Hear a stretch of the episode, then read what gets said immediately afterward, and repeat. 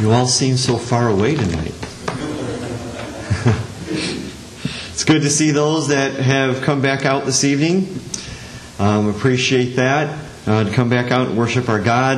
Um, men, there will be a men's business meeting after the services tonight, so please make your plans to stay for that. I assume the ladies will probably be meeting as well. Um, but um, just wanted to make sure. I, Tim, if you already announced that, I apologize for stepping on your toes.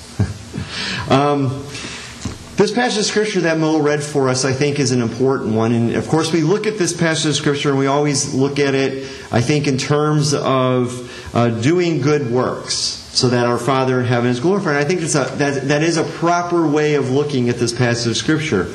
But I also think there's something a, a little deeper here. And what we're being told is that we should be different. We should stand out from the rest of, of the world. And so tonight, what I'd like to do is I'd like to look at just uh, four ways that as Christians we should be better. And maybe, we, maybe we'll find application to our lives tonight um, through these four points. So the first one is, is as Christians, we should be better employees. You know, as Christians, we should be willing to give an honest day's work for an honest day's pay. Colossians chapter 3 and verse 23 says, Whatever you do, work heartily, as for the Lord and not for men. So, here, this principle that we're being taught, taught here is that we ultimately work for God. He is our boss. He is who we're trying to win approval from. And we need to remember that. You know, as we go to our jobs this week, um, whatever you do, whatever your vocation is, there are certain things that you can do that will make you a good employee. I've been a people leader now for several years, and I used to always tell my employees that if you show up on time, if you put in the, the amount of uh, hours that you're supposed to put in every week, and you do your job while you're putting those hours in, that's half the battle right there. If you do that, you're 50% uh, of the way uh, along the way of being a good employee.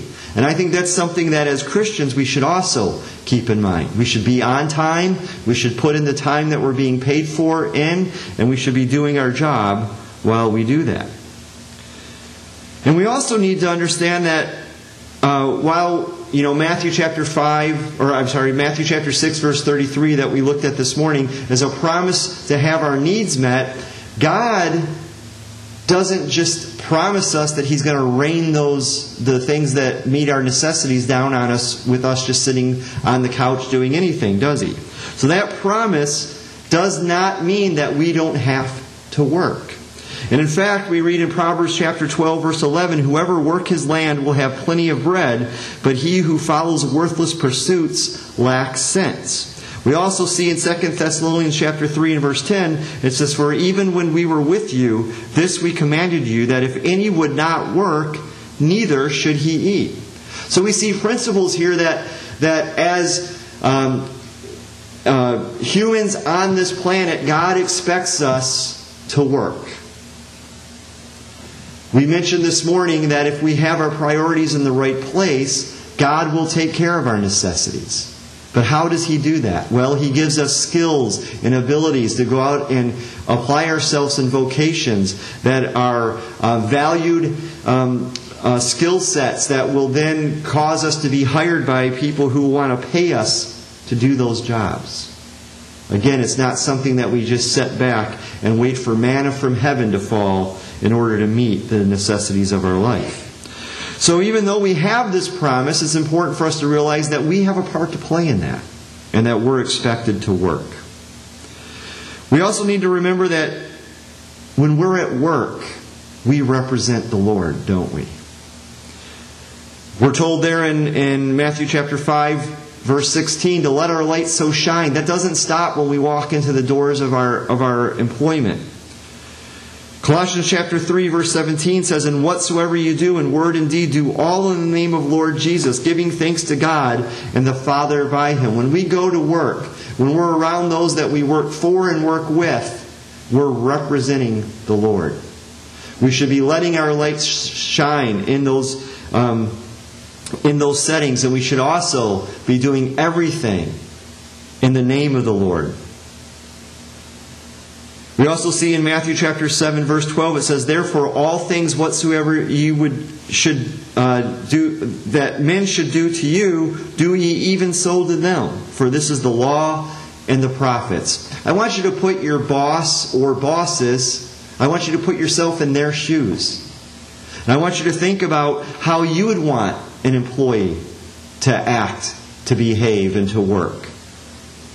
If you were the boss, if you were the owner of the company or, whatever, whatever vocation that you're doing, whoever you report to for a given job, how would you want your employee to behave in that situation? When we answer that question, that'll teach us how we should behave as an employee because that's the way you would want your employees to behave. So, as Christians, let's put into our minds to be better employees. Now, the next point, I'm going to concentrate on the men and specifically on husbands. Because I think sometimes in the church, we have this tendency to talk about the wives being in subjection, don't we? We spend a lot of time talking about that. But as Christians, as men and husbands, we should be better husbands. Ephesians chapter 5, beginning of verse 25, says this Husbands, love your wives, even as Christ also loved the church and gave himself for it that he might sanctify and cleanse it with the washing of water by the word, that he might present it to himself a glorious church, not having a spot or wrinkle or any such thing, but that it should be holy and without blemish. So ought men to love their wives as their own bodies. He that loveth his, his wife loveth himself. For no man ever yet hated his own flesh, but nourisheth it and cherisheth it, even as the Lord the church. So we see here that as husbands, we need to love our wives. But how are we to love them? We're to love them as Christ loved the church and gave himself for it. Notice here that love is a verb. It's not something that we just say, it's not something that we just give lip service to, it's something that we do. 1 Corinthians chapter 13 and verse 4 says, charity, or love, I'm going to replace in the King James the word charity there for love because it's, it's the same word. Love suffereth long and is kind. Love, love envieth not. Love vaunteth not itself, is not puffed up. Doth not be, behave itself unseemly. Seeketh not her own, is not easily provoked, thinketh no evil. Rejoices not in iniquity, but rejoices in the truth beareth all things, believeth all things, hopeth all things, endureth all things. Love never faileth. Husbands, tonight I submit to ourselves that we should be loving our wives the way that we're taught here in 1 Corinthians chapter 13. That we should be making sure that our motives are pure, that we're not just giving lip service to love, but that we're giving them the benefit of the doubt, that we're um, not behaving unseemly, that we're not seeking our own, that we're not easily provoked, that we're not thinking evil, and all the other things that we read there in 1 Corinthians chapter 13. Sometimes it's easy to fall into a, a, a trap, and this is a theme probably that we'll see throughout this lesson. It's easy to start thinking about self and what we want and what we think we need. And forgetting some of these principles taught here in 1 Corinthians chapter 13 related to love when we feel like we're not getting our needs met. You see, as husbands, we're to lead. If your marriage is in bad shape, husbands, the buck stops with you. If you want a better marriage, be a better husband. I think that's what the message of the Bible for husbands is. And husbands, we have a responsibility to our wives. 1 Corinthians chapter 7, beginning in verse 3 says, Let the husband render unto the wife due benevolence, and likewise also the wife unto the husband. The wife have not power over her own body, but the husband. And likewise also the husband have not power over his own body, but the wife. Defraud ye not one another, except it be with consent for a time, that ye may give yourselves to fasting and prayer, and come together again, that Satan tempt you not for your incontinency. So we see here that We have responsibility one to another as husband and wife. And husbands, we need to lead in those responsibilities. We should be setting the example. After all, we are the head of the wife according to the Bible. And husbands, we also have a huge, huge, huge spiritual responsibility. We need to be leading our wives spiritually and help both them and us get to heaven. And this responsibility is even greater for, for those husbands that are also fathers. Because we have the same responsibility as a father to try to help our children get to heaven as well. So, as Christians, men, husbands, let us be better husbands. Also, as Christians, we should be better worshipers. If you have your Bibles, turn over with me to John chapter 4. Beginning in verse 23, it says, But the hour cometh, and now is, when the true worshippers shall worship the Father in spirit and in truth. For the Father seeketh such to worship him. God is a spirit, and they that worship him must worship him in spirit and in truth. When we worship, are we remembering who that worship service is for? Or are we just going through the motions? Is it because we've always gone to church that we attend the worship services? Is it because our spouse or our parents make us go? You see, worship isn't about us. I'm going to quote Chris here because Chris likes to say this. Worship isn't about us. And it's not about me as an individual. And we need to keep that in mind when we come together to worship. Because I don't think we realize our souls depend on this. Our souls depend on worship. If we look at the examples of the Bible, we see that when people took liberties with worship to God, God dealt with them harshly. We know the story of Nadab and Abihu who offered strange fire unto God and were struck dead for it. Now, we might look at that story and think, well, it was a small thing. They were told to use fire. They were obviously told to use what kind of fire, and they chose to use strange fire. What was the harm in that? The sacrifices were still going, the burnt offerings were still going to be burnt. But God gave a direct command on how they were to worship, and they took liberty with that. We also see Cain and Abel, where Cain was not as accepted as his brother Abel because he didn't heed what God wanted in worship. So we see that God requires proper worship. That's where the truth comes in in worshiping God in spirit and in truth. We have to do it the right way. We have to do it the way that the Bible lays out. But there's another portion of that. It says spirit and in truth. So we can do it the right way and still be wrong. Because we have to also, God also requires spirit in worship. I think a good question to ask ourselves each week as we come together to worship God is are we putting spirit into our worship? Are we worshiping as if our souls depend on it? So, are we putting into our worship what we need to? Well, let's look at each act of worship and just think about that for a minute. Take, for instance, prayer. When somebody's up here leading a prayer, are we paying attention to that prayer? Are we listening to the prayer that's being prayed? Are we praying along with the leader of the prayer? In singing, are you singing at all? And if you are singing, are you singing out? The Lord's Supper, are you keeping your mind on Jesus and His sacrifice? In giving, are you giving of your means out of a spirit of wanting to fund the work of the church, to further the work of the Lord? Are you putting your priorities in the right place financially as you give?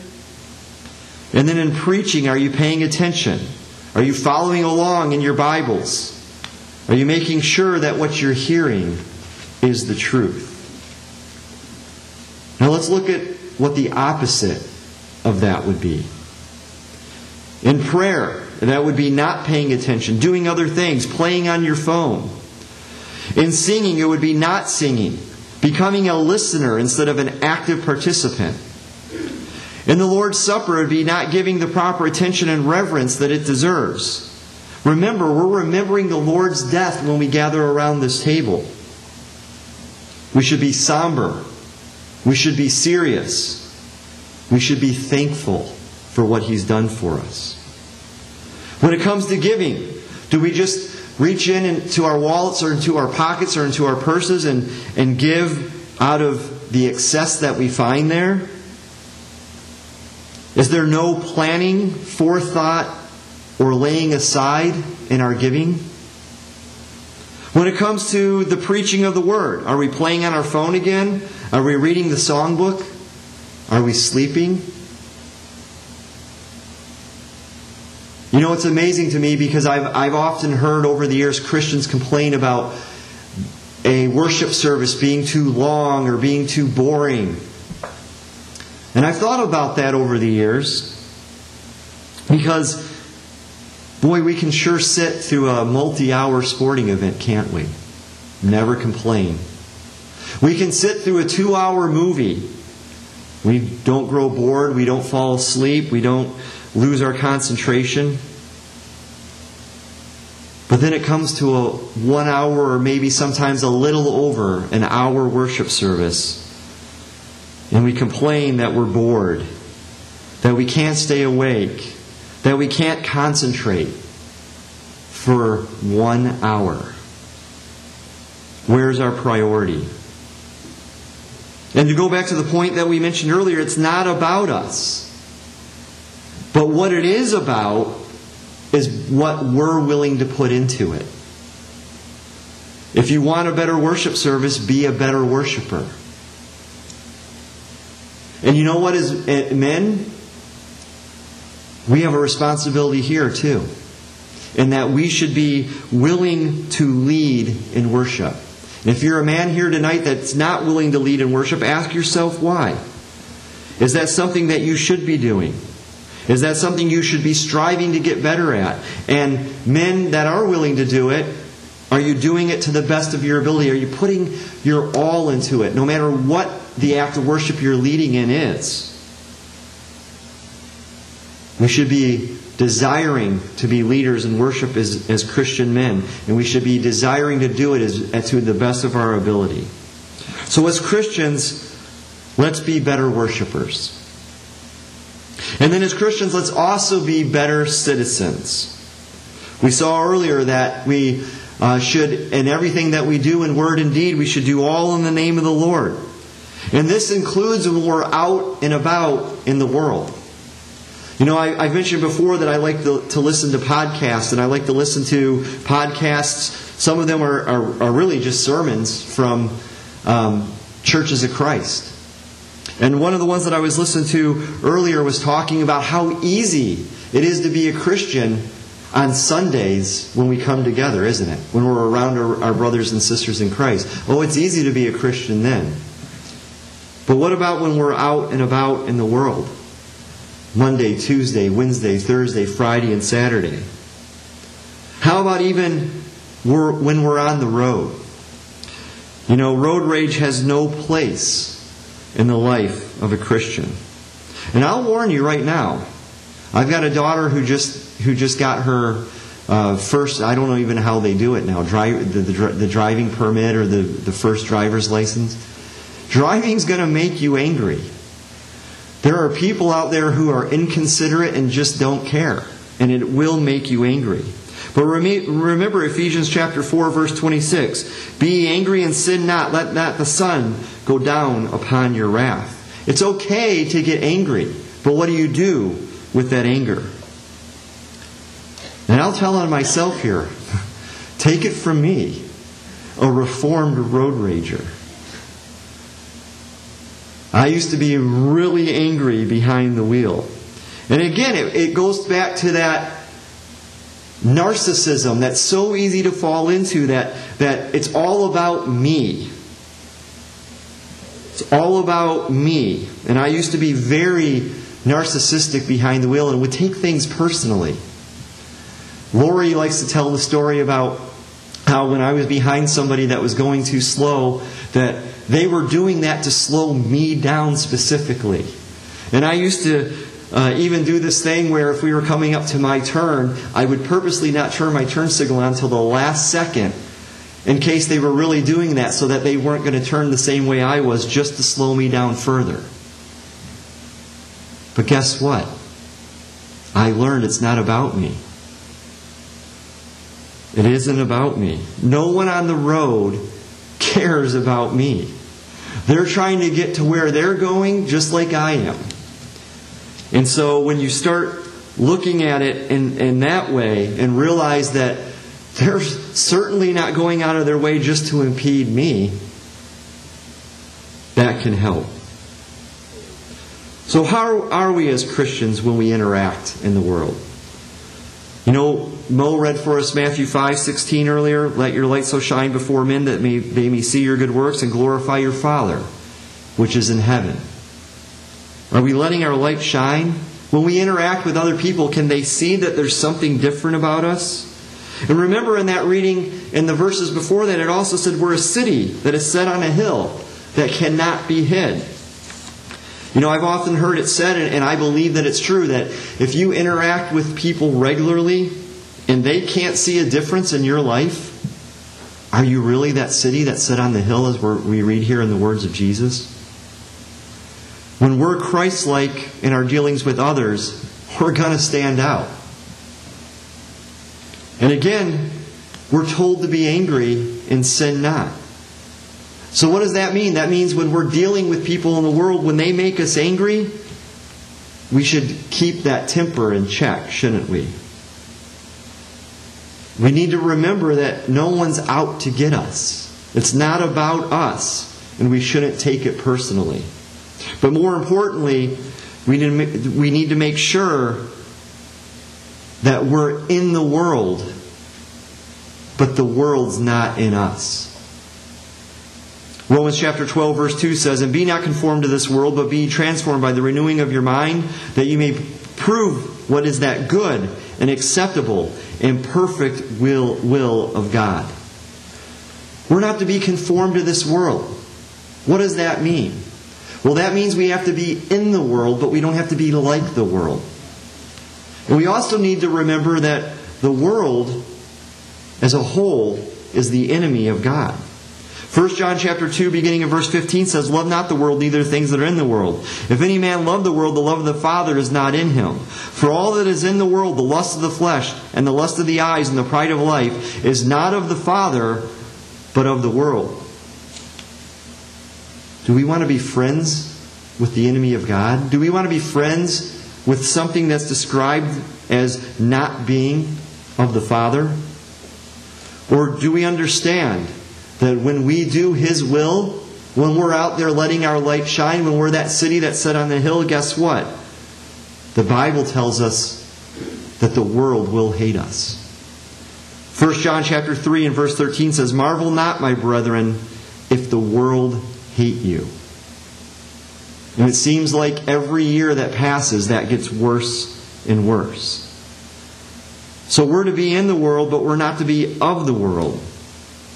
And we need to remember that even though we need to be good citizens here as part of our society, our ultimate citizenship is in heaven. That's why one of my favorite uh, songs in our songbook is This World is Not My Home. I'm just a passing through. Because sometimes I get caught up in that trap of thinking that this world is my home.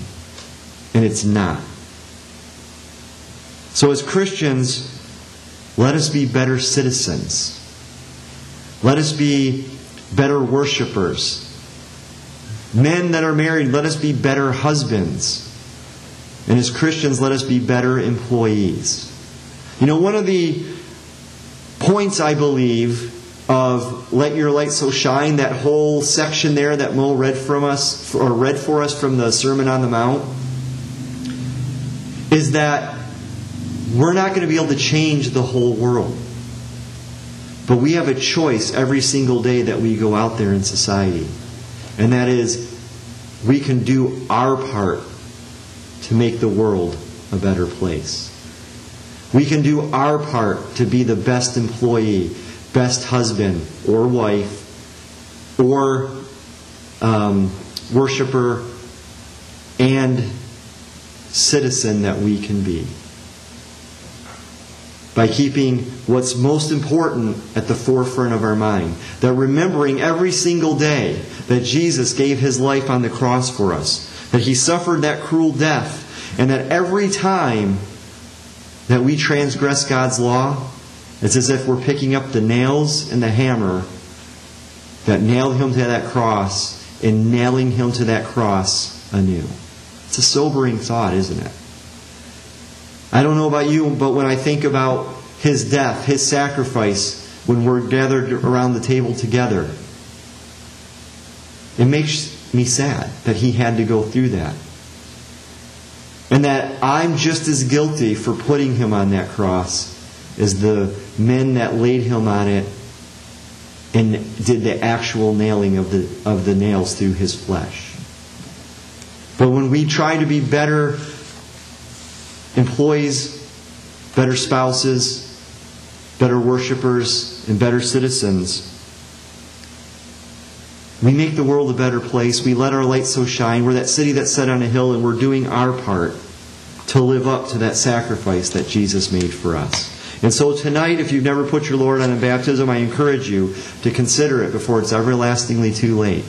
And if you've already done that, but you've allowed the pollutions of this world to make you not be better in every aspect of your life, then you can make your life right with God tonight. If you're subject to this in any way, come forward now as together we stand and as we sing.